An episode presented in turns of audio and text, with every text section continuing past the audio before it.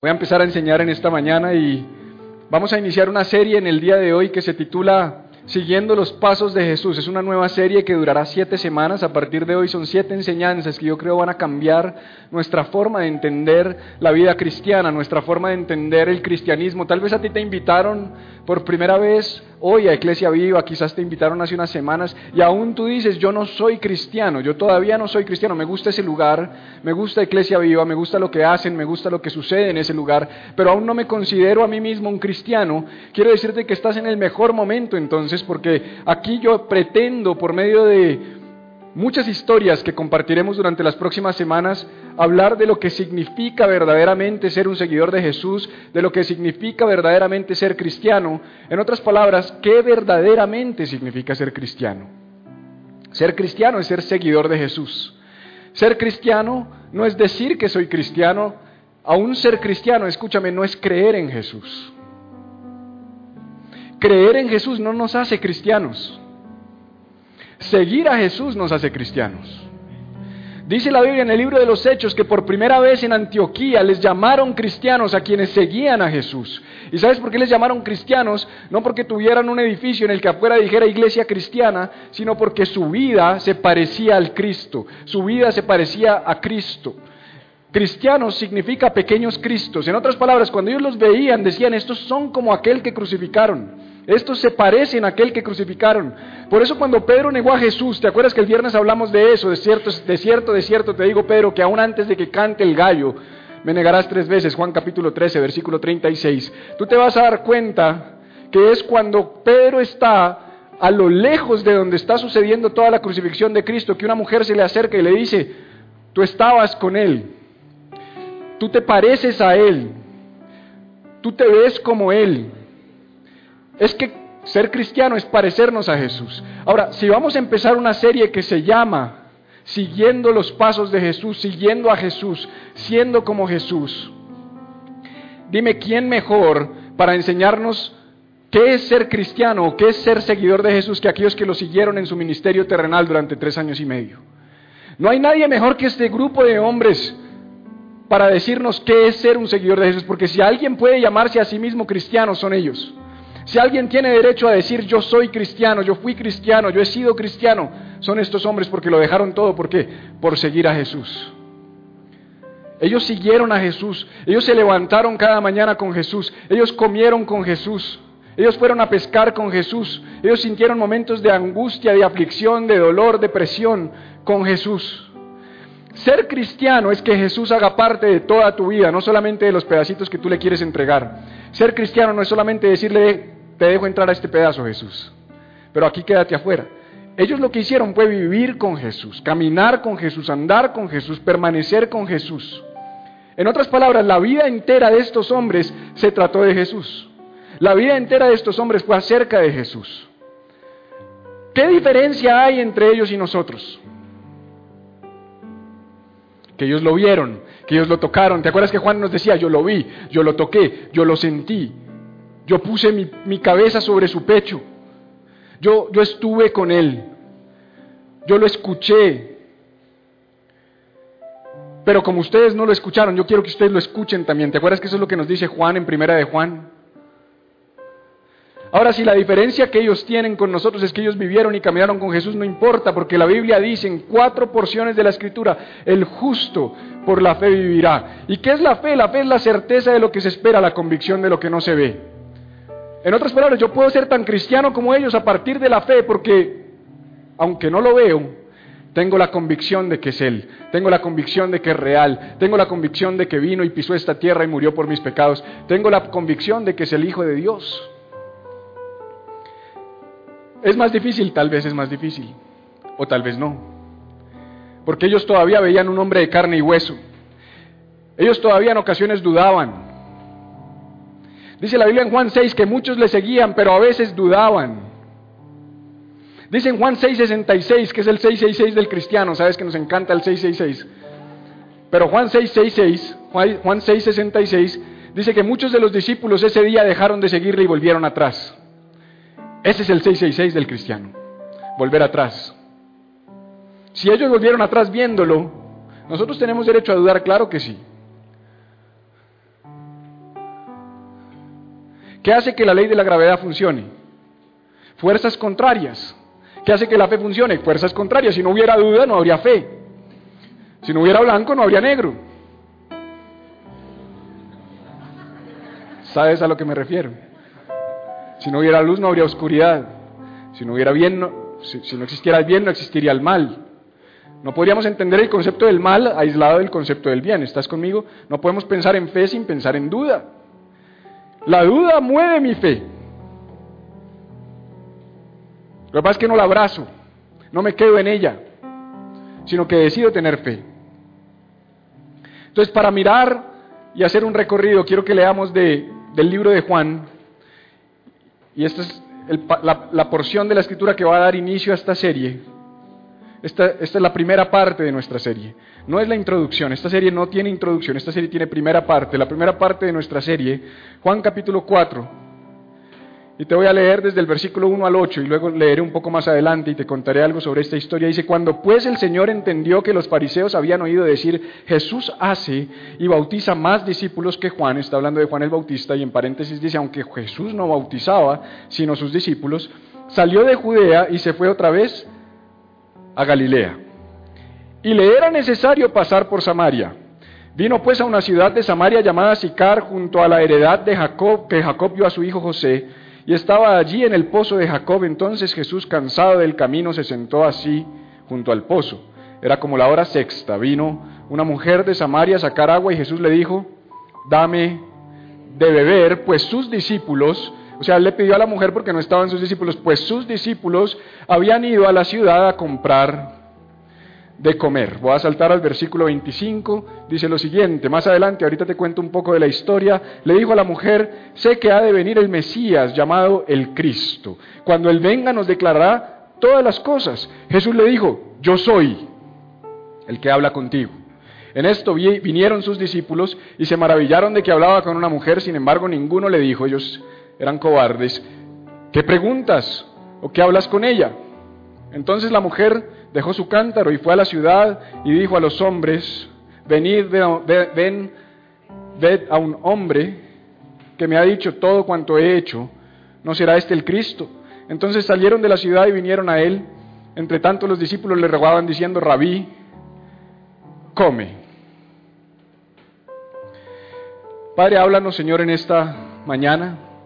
Tú me regalaste esta porción de la escritura para iniciar esta serie, Señor, y estoy convencido de que es el fundamento de lo que vamos a ver durante las próximas siete semanas, Señor. Que sea tu palabra hablando a nuestras vidas.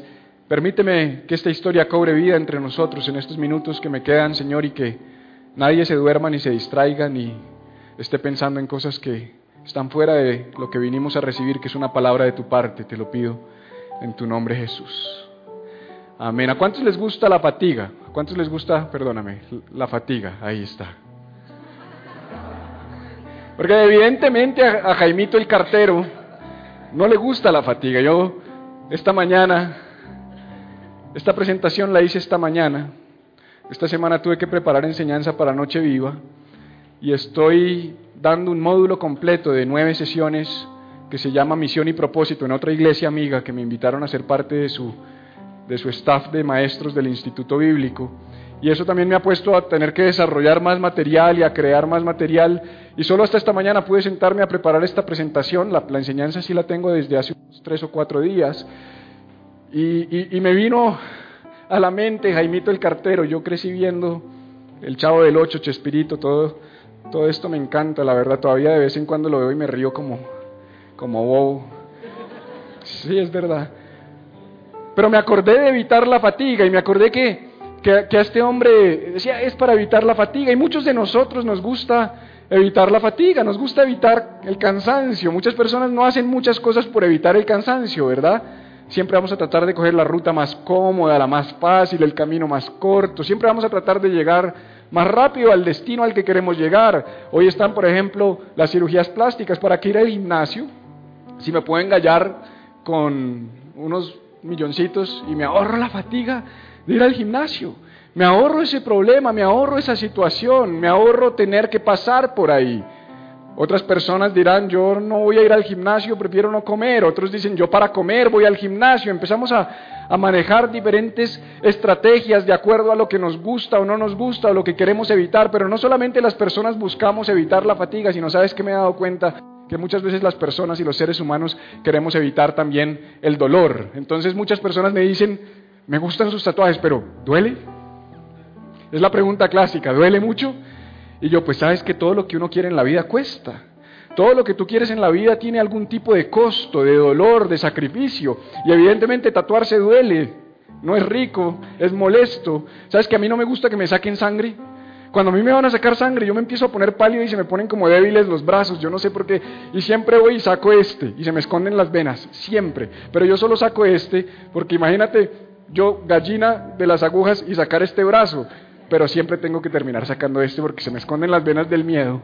Y las enfermeras me dicen, no, muéstreme el otro brazo. Y yo.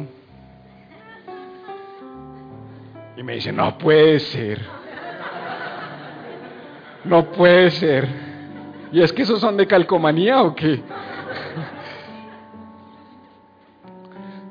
Lo que pasa es que para estos hay un, hay un beneficio al final, ¿verdad? Es algo que tú quieres. Yo estoy dispuesto a, que, a pasar por dolor por cosas que quiero. Pero pasar por dolor por cosas que tú no quieres, ¿alguien estaría dispuesto a pasar por dolor por cosas que no quiere? No. Y eso somos los seres humanos. Evitamos el dolor, evitamos el cansancio, pero me llama la atención que en la historia que acabamos de leer nos damos cuenta de que Jesús de manera muy intencional, de manera directa y de manera clara, lleva a sus discípulos a un, a un lugar de dolor lleva a sus discípulos a un lugar que les cuesta, lleva a sus discípulos a un lugar de incertidumbre. Y tú me dices, pero yo no vi eso en la historia, usted de qué me está hablando. Fíjate que estábamos hablando de que Jesús estaba en, Judea, dice la Biblia, donde acabamos de leer, dice que Jesús estaba en Judea y necesitaba ir a dónde? A Galilea. Yo, te he mostrado varias veces en otros contextos y en otras series los mapas de Palestina o de Siria o de Israel en los tiempos de Jesús. Y, te he contado que esto estaba dividido como por departamentos, como por condados, como por regiones. Eh, y, toda Palestina en ese tiempo tenía una gran región que se conocía como Judea, donde está Jerusalén. Jerusalén está por acá. Tenía otra gran región que se llama Samaria, que empieza más o menos por acá. Samaria y Judea y una gran región que se llama Galilea. Aquí está el mar de Tiberias o el mar de Galilea, que es el cuerpo de agua dulce más bajo del mundo. ¿Sabías eso? En el mundo no hay un cuerpo de agua dulce más bajo que el mar de Galilea. Eso solamente porque Dios es tan intencional que lo que nos está diciendo Dios es del lugar más bajo del mundo, saqué los doce hombres que cambiaron el mundo. Porque Él siempre va a sacar de lo vil y, y lo menospreciado. De ese lugar Él saca doce de sus apóstoles, doce de sus discípulos. Por aquí está Perea y por aquí está Decápolis. Y esas fueron las regiones que más visitó Jesús. Pero me llama mucho la atención que el Juan 4.4, que para mí es el verso central de esta serie, ni siquiera de la enseñanza de hoy, sino de esta serie, dice, y le era necesario pasar por Samaria. Lo que está diciendo la Biblia es que era necesario, que Jesús tenía que pasar por Samaria.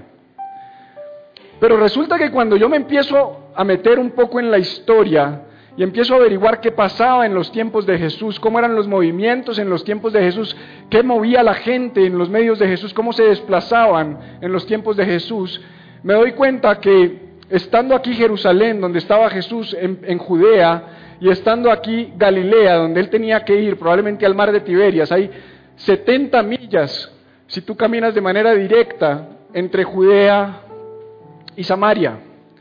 Y hay una ruta directa, 70 millas, dos días y medio de camino. Pero muchos de los judíos, si no todos, encontrarían este versículo como un versículo chocante. ¿Por qué tenía Jesús que ir a Samaria? Jesús no tenía que ir a Samaria. De hecho, la ruta que más utilizaban era venir de Jerusalén por aquí a Jericó, bajar al río Jordán. Este es el mar muerto. Y aquí arriba está el mar de Galilea y el río Jordán los conecta a ambos.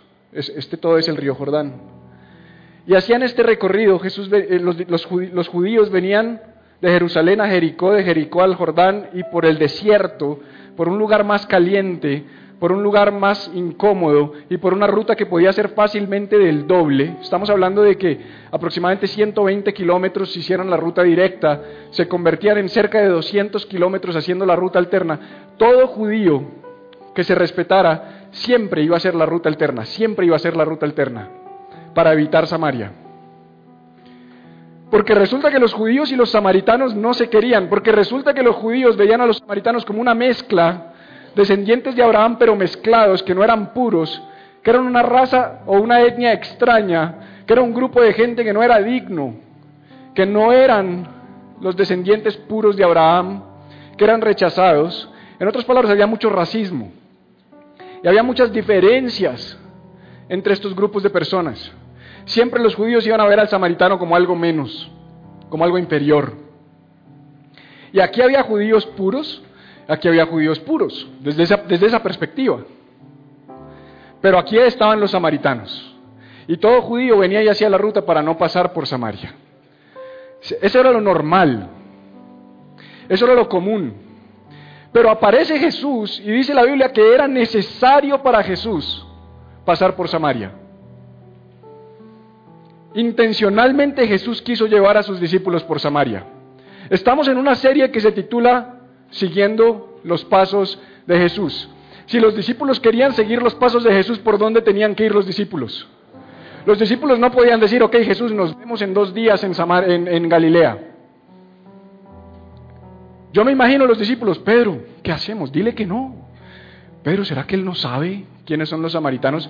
Juan, dile tú que tú eres más cercano a él. No, yo no le voy a decir, dile, dile a María. María sí que como que le hace ojitos. María, dile tú a Jesús. No, mejor tú.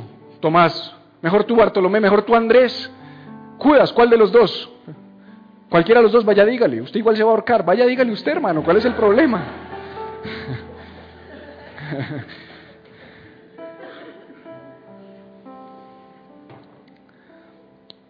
Pero ¿por qué el maestro quiere ir por Samaria? No entiendo por qué quiere pasar por Samaria. Porque cuando tú y yo decidimos seguir a Cristo, escúchame, Empezamos con nuestros paradigmas a decir, eso no debe ser de seguir a Cristo. Para mí seguir a Cristo debe ser así. Pero Jesús les dijo, es que no es como ustedes digan, si me van a seguir, me van a seguir por Samaria, porque es necesario ir por Samaria. Porque es necesario que vayamos a ese lugar. Y ahorita vamos a hablar un poquito más de eso, pero quiero volverte a leer lo que empezamos leyendo. Dice, cuando pues el Señor entendió que los fariseos habían oído decir Jesús hace y bautiza más discípulos que Juan, aunque Jesús no bautizaba sino sus discípulos, salió de dónde? De Judea y se fue otra vez para dónde? Para Galilea. Y le era necesario. O sea, Jesús sabía que dentro de él él tenía que ir a Samaria cuando no tenía que hacerlo porque podría haber tomado la, la otra ruta. Él dijo, es necesario pasar por Samaria estaba dispuesto a pasar por el dolor, estaba dispuesto a hacer pasar a sus discípulos por el dolor, estaba dispuesto a no evitar la fatiga y recorrer un camino difícil, porque quería que sus discípulos entendieran lo que significa seguirlo. Vino pues a una ciudad de Samaria, llegaron a Samaria llamada Sicar junto a la heredad que Jacob dio a su hijo José, un lugar emblemático, un lugar fundamental, el pozo donde Jesús se sitúa a tener esta conversación con esta mujer, un pozo que se peleaban entre los samaritanos y los judíos, de a quién le pertenecía, porque fue un pozo que fue heredado por Abraham, heredado por Jacob, adquirido y luego eh, propiedad de José. Un pozo importante, un pozo emblemático. Y estaba allí el pozo de Jacob, entonces Jesús, cansado del camino, se sentó así junto al pozo, era como la hora sexta, vino una mujer de Samaria a sacar agua y Jesús le dijo, dame de beber. Esto estaba mal. Toda esta película está mal. Un judío en Samaria, solo, con una mujer samaritana, y el judío pidiéndole a la samaritana que le dé de beber, eso está mal, eso no está bien. Entiéndeme, lo que estaba pasando ahí no está bien. Nosotros lo leemos y nos parece una historia más, no es, no, no es una historia más, está mal. Eso no era correcto, eso era incorrecto, eso desafiaba todos los órdenes políticos, religiosos, todos los sistemas de creencias, la tradición. Eso era irruptivo, Todo el que viera eso se iba a escandalizar. ¿Qué estás haciendo Jesús? ¿Por qué estás hablando con esa mujer? ¿Por qué estás en Samaria? ¿Por qué estás en este pozo? ¿Por qué estás pidiéndole agua? ¿Entiendes?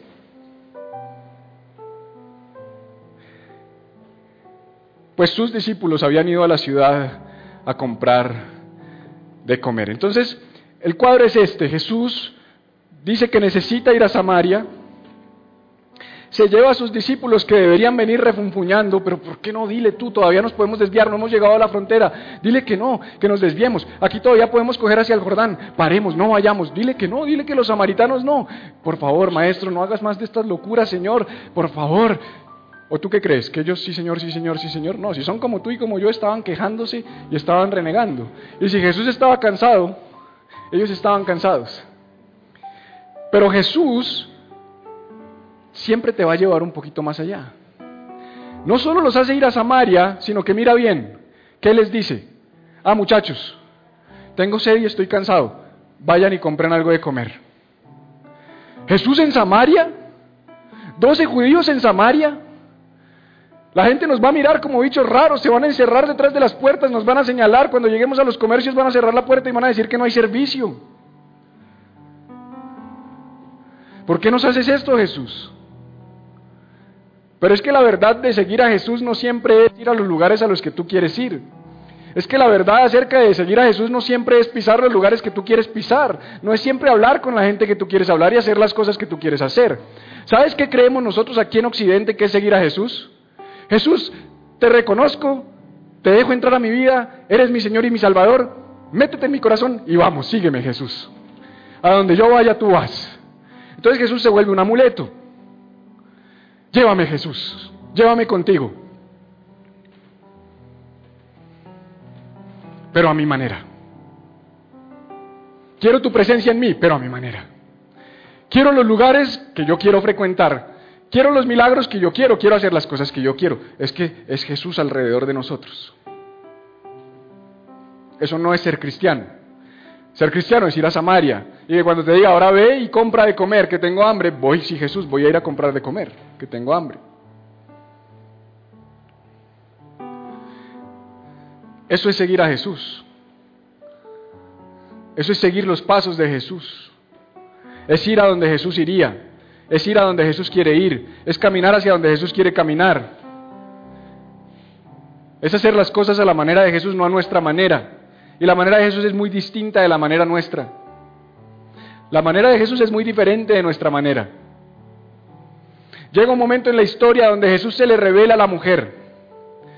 Llega un momento en la historia donde ellos están conversando y si tú te acuerdas, esta es la mujer con la que él tiene una conversación donde le dice, cinco maridos has tenido y el que ahora tienes no es tu marido. Ah, además era saltoncita la vieja. O sea, Samaria, samaritana. Mujer, que en esa época ya era un problema. Y brincona. Cinco maridos has tenido y el que está ahorita contigo tampoco es tu marido. ¿O tú qué crees que era? Ay, no, no diga eso, no. Una santurrona. Y con esta mujer el maestro se sienta a conversar. Como cualquier persona. Empiezan a tener una conversación. Y le dice, dicen que va a venir el Mesías. Yo soy. Yo soy el Mesías. Yo me imagino los ojos de esa mujer. El Mesías me está hablando. Me dijo que he tenido cinco maridos. Que el que está conmigo ahorita no es mi marido. Imagínate la emoción de esta mujer. Siempre Jesús llega donde nosotros estamos. Él llegó donde esta mujer. La religión siempre nos dice tienes que llegar a Dios, pero el cristianismo es Jesús llegando siempre a nuestros lugares más oscuros.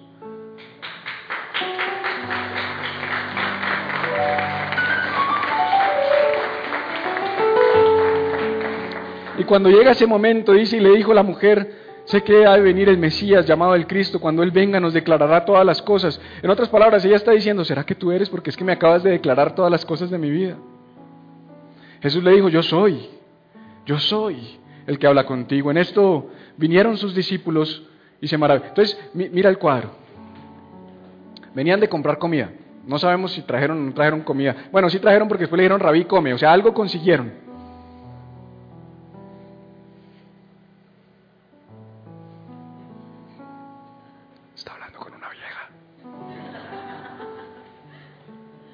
Hey Pedro, ¿quién será esa vieja? Ya tenemos mucho con María acá metida entre nosotros. Ahora va a hablar con otra, nos va a meter otra. Se va a levantar un movimiento feminista aquí. No, Pedro, Juan, haz algo. Tomás, Bartolomé, no, ve tú, ve tú, Judas, Judas, ya sabemos que tú eres el encargado, Judas, ve tú. Pero ¿qué hace Jesús otra vez hablando con una mujer? Ya nos trajo aquí a Samaria, nos manda a buscar comida. No, este man se pasa, se agarra, como dicen por ahí. Así me dicen algunas de mis discípulos, este man se agarra, me dicen, este man se agarra. Y entonces llegan los manes, yo me los imagino de lejos, mírelo allá, hablando con una mujer, ¿qué le pasa al Mesías? Yo no entiendo, Jesús está como loco, mira, esto cada vez le está pasando más frecuente, tenemos que hablar con él, vamos a hacer una junta, vamos a hacer una reunión, y se van acercando y le van bajando el tono. Sí, y entonces, y cuando ya lo ven, dice la Biblia que dice, en esto vinieron sus discípulos y se maravillaron de que hablaba con una mujer, sin embargo, ninguno dijo, ¿qué preguntas o qué hablas con ella? O sea, venían bravitos, pero cuando llegaron, hola Jesús. Mucho gusto, dama. Excelentísima dama.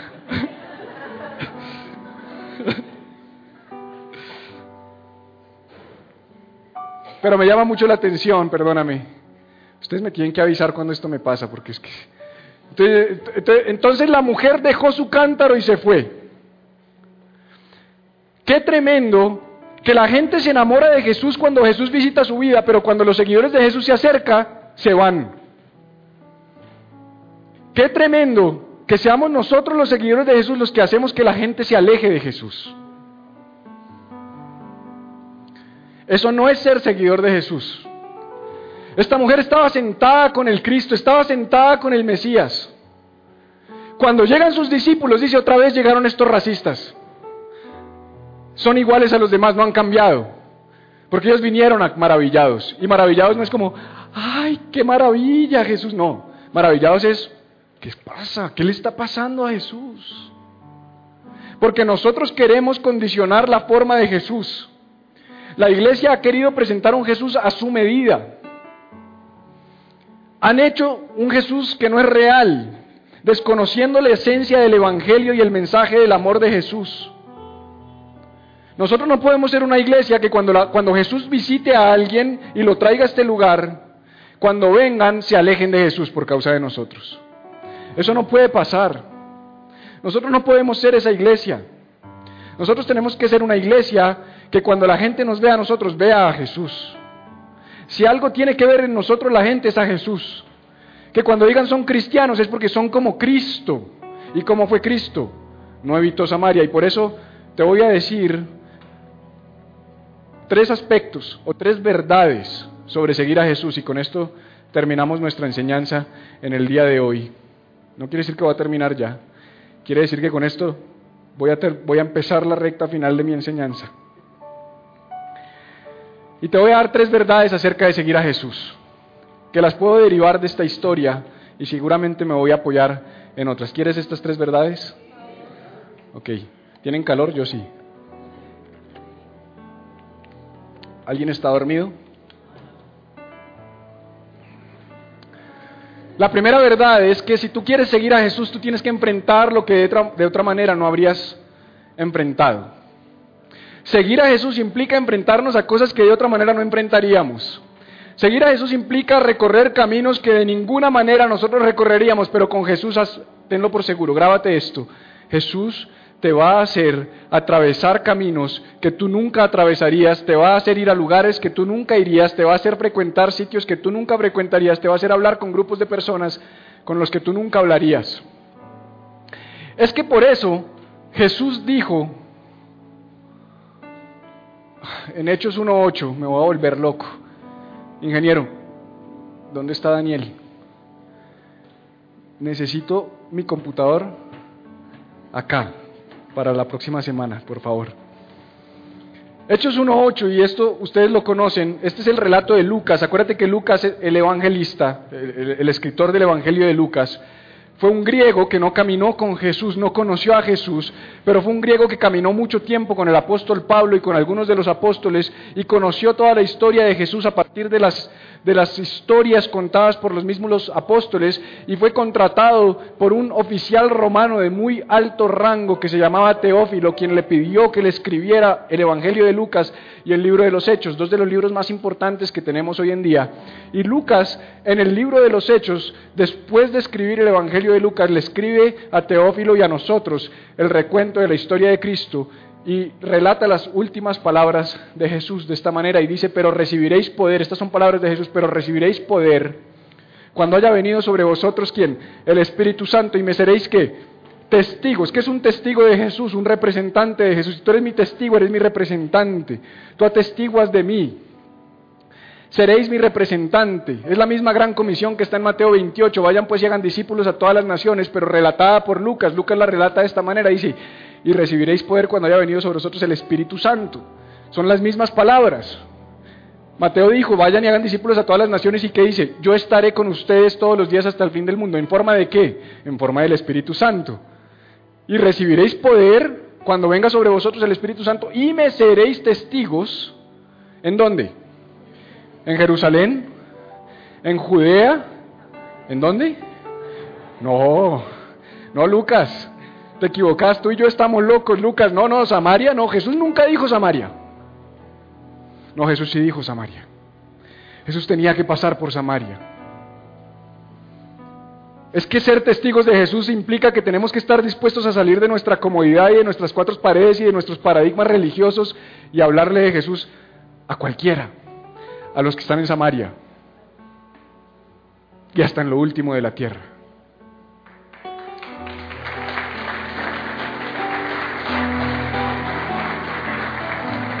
Seguir a Jesús implica ir a lugares por los que tú de ninguna manera pasarías. Te va a llevar por lugares por los que tú nunca caminarías, te va a incomodar. En otras palabras, seguir a Jesús incomoda. Ay, no, pero a mí me habían dicho que Jesús le solucionaba a uno la vida y que todo iba a ser paz y amor y que todo iba a ser perfecto. Te mintieron. Te mintieron. Dos, caminar hacia destinos que no entiendes. No solamente vas a ir a lugares a los que nunca irías porque los entiendes,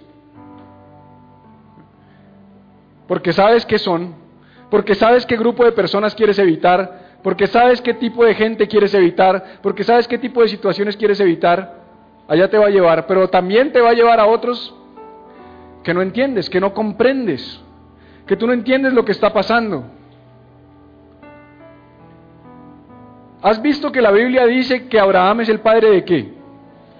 De la fe. El pozo donde Jesús se sentó era un pozo de quién? De Abraham. En últimas venía de Abraham. Era una propiedad de Abraham. Es que Jesús no hacía nada sin intención.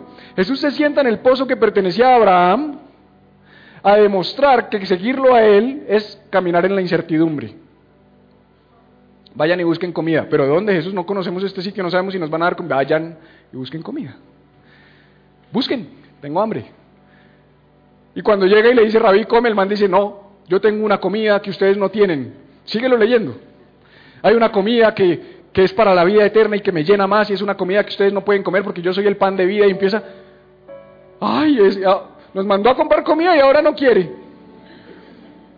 ¿Qué habrá comido Jesús? Eso fue que esa vieja le dio comida. Claro. Por eso estaba hablando con ella, interesado Jesús. Jesús no tenía hambre porque después no comió. Jesús lo que quería era que vayan y pasen por su prueba. Sabes, a veces, escúchame, escúchame, esto es para alguien. A veces Jesús te va a pedir cosas que tú estás tratando de encontrarles un sentido y cuando lo hagas, Jesús va a decir, no, quería que lo hicieras, no hay razón. Pero dime por qué, Jesús, ¿por qué tuviste que pasarme por esto? ¿Cuál fue la razón? Porque en la iglesia nos enseñaron, con Dios tú no tienes que pedir el por qué, sino el para qué.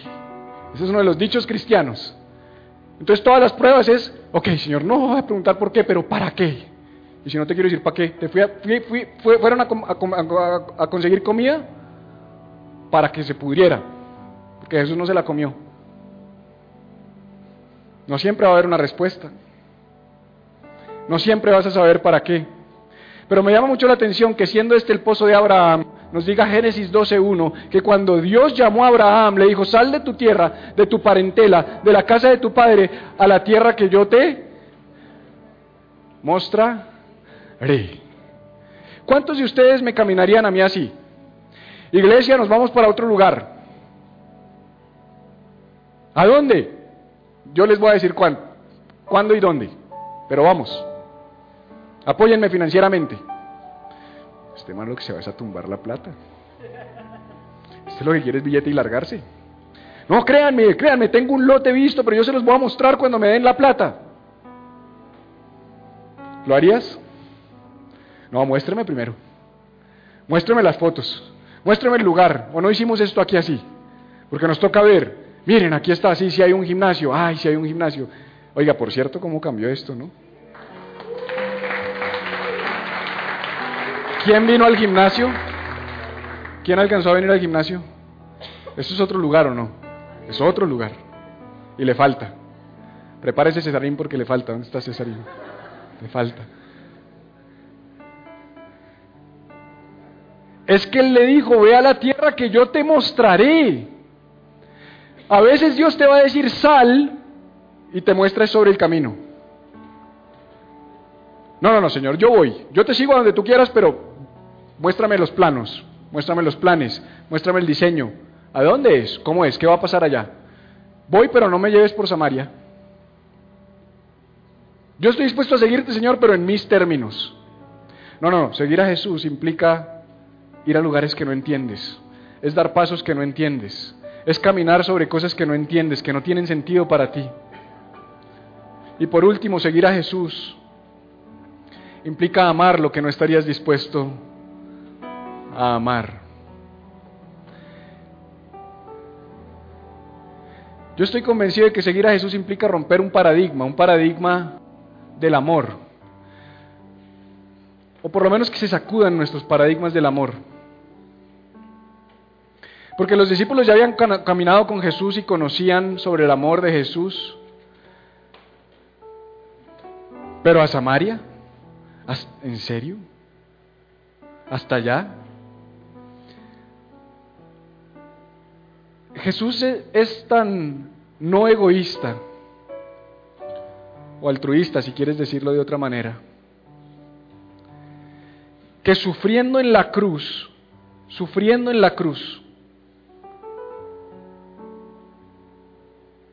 estaba pensando en los dos que tenía a su lado. Señor, acuérdate de mí cuando estés en tu gloria. ¿No me ves aquí sufriendo? ¿Me está doliendo y tú pidiéndome cosas? No. De cierto te digo que esta noche estarás conmigo en el paraíso. E-, ese era Jesús. Ese es Jesús. Tenemos que desafiar nuestros esquemas del amor. Y esto me lleva a Lucas, de quien hablamos hace un momento, Lucas 5, 30 y 31. Y los escribas y los fariseos murmuraban contra los discípulos diciendo, ¿por qué coméis y bebéis con publicanos y pecadores? O sea, vinieron los, religiosos a decirle a los discípulos de Jesús, oye, ¿por qué Jesús come con pecadores y publicanos? ¿Por qué se la pasa con ellos? ¿Por qué es amigo de los borrachos? ¿Por qué es amigo de los pecadores? Y los discípulos no supieron responder porque dice la Biblia que quien respondió fue Jesús. Y les dijo, los que están sanos no tienen necesidad de médico, sino los enfermos. Esta iglesia es una iglesia para enfermos. Y escúchame bien, porque cuando yo digo que esta es una iglesia para enfermos, lo primero que tú piensas es, sí, hay que ir a sanar a los enfermitos. No, yo estoy enfermo. Tú estás enfermo tú estás enferma. ¿Dónde está Jorge? Tú sí que estás enferma, brother. Hace rato no le daba a Jorge. Tú y yo estamos enfermos. Tú y yo necesitamos a Jesús. Quitémonos ese paradigma de que nosotros los sanos, ay sí, hay que ir a llevarle a Jesús a los enfermos. No, no, no, yo estoy enfermo. Y si eso te choca y te molesta, esta no es la iglesia para ti, porque tu pastor está enfermo, el que lidera esta comunidad está enfermo. Necesito al médico, necesito a la fuente, desconectado de él me muero. Es el oxígeno que me da vida, es el suero que me nutre.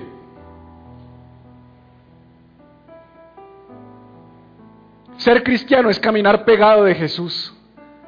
No porque es correcto y qué es correcto. No, porque separados de mí nada podéis hacer, dijo Jesús.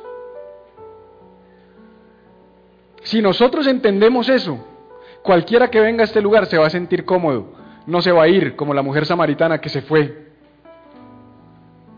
sino que va a permanecer. Porque no llegué a un sitio de gente santa y religiosa y perfecta, llegué a un, lugar de gente real, con problemas. Dáselo fuerte, gracias, Dalis.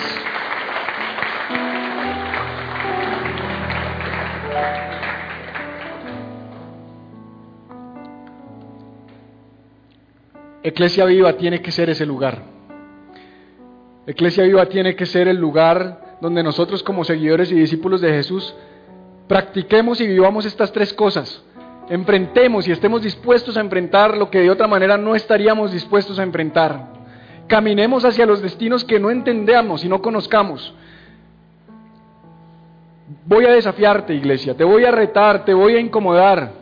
Vamos a hacer cosas que te van a incomodar. Vamos a hacer cosas que van a incomodar tu sistema de creencias y tus paradigmas. Si vienes de otra iglesia, aquí vas a empezar a ver cosas que te van a chocar si es que no las has visto ya.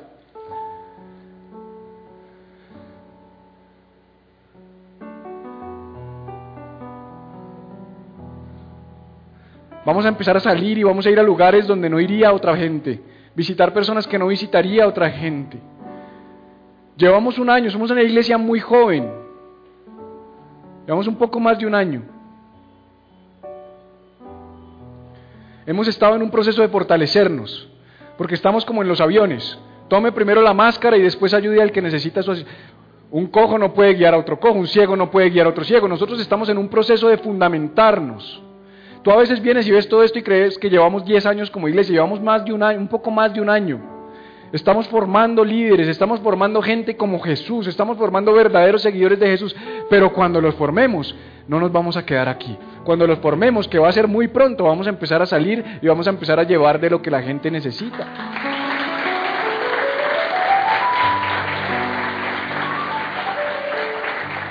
Y vamos a estar dispuestos a ir donde nadie iría y amar a la gente que nadie amaría y a las personas que, que nadie estaría dispuesto a amar a los, a los que tienen un estigma social, a los que la gente evita, a los, a los samaritanos. Vamos a ir a los samaritanos. Esta iglesia nació para los samaritanos.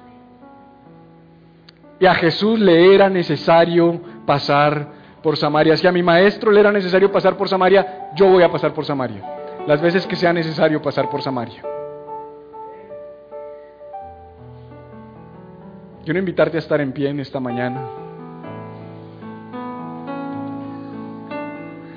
Qué forma de empezar nuestra serie.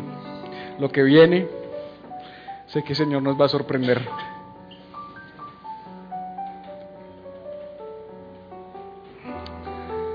¿Qué tal si cerramos cantándole a nuestro Dios?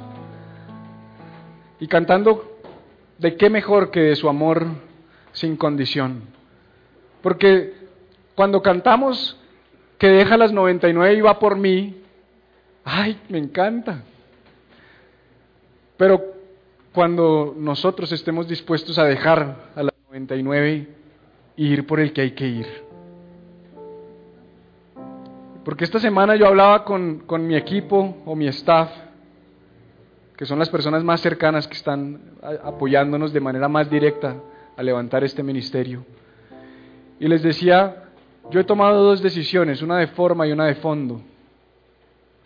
La de forma, que parece sencilla, es haber puesto esta tarima acá y no allá, como todo el que vino a este lugar dijo, uy, claro, pones la tarima ahí al fondo y te caben 200 sillas.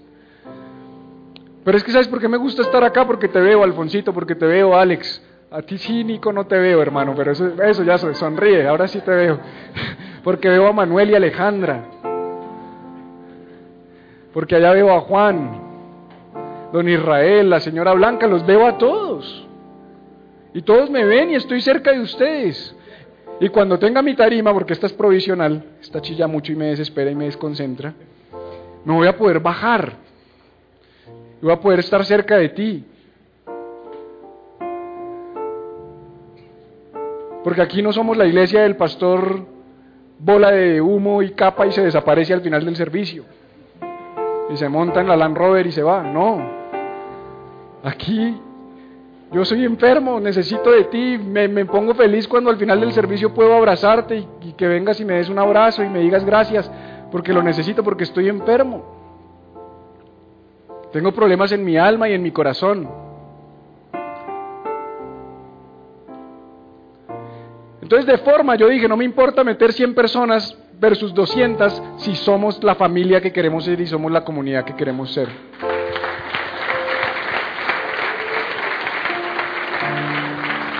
Y número dos, de fondo, decidimos empezar esta serie. Una serie con la que alguien podría decirme, no, no prediques eso mudándote de iglesia. Ahorita tienes que empezar a predicar de motivación, tienes que empezar a predicar de prosperidad, tienes que empezar a predicar de sanidad, tienes que empezar a predicar de que seguir a Jesús es lo mejor que puede hacer la gente, para que se te llene rápido la iglesia y puedas pagar lo que cuesta este edificio. Pero cuando digo, no, yo voy a predicar lo que verdaderamente significa ser cristiano. Y verdaderamente ser cristiano significa para empezar solamente, uy, estos chinos me quitaron, para empezar solamente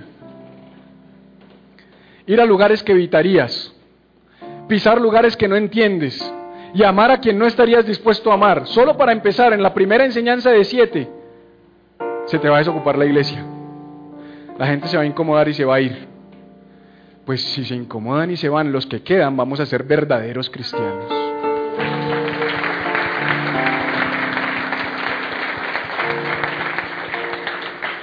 Vamos a cantarle a nuestro Dios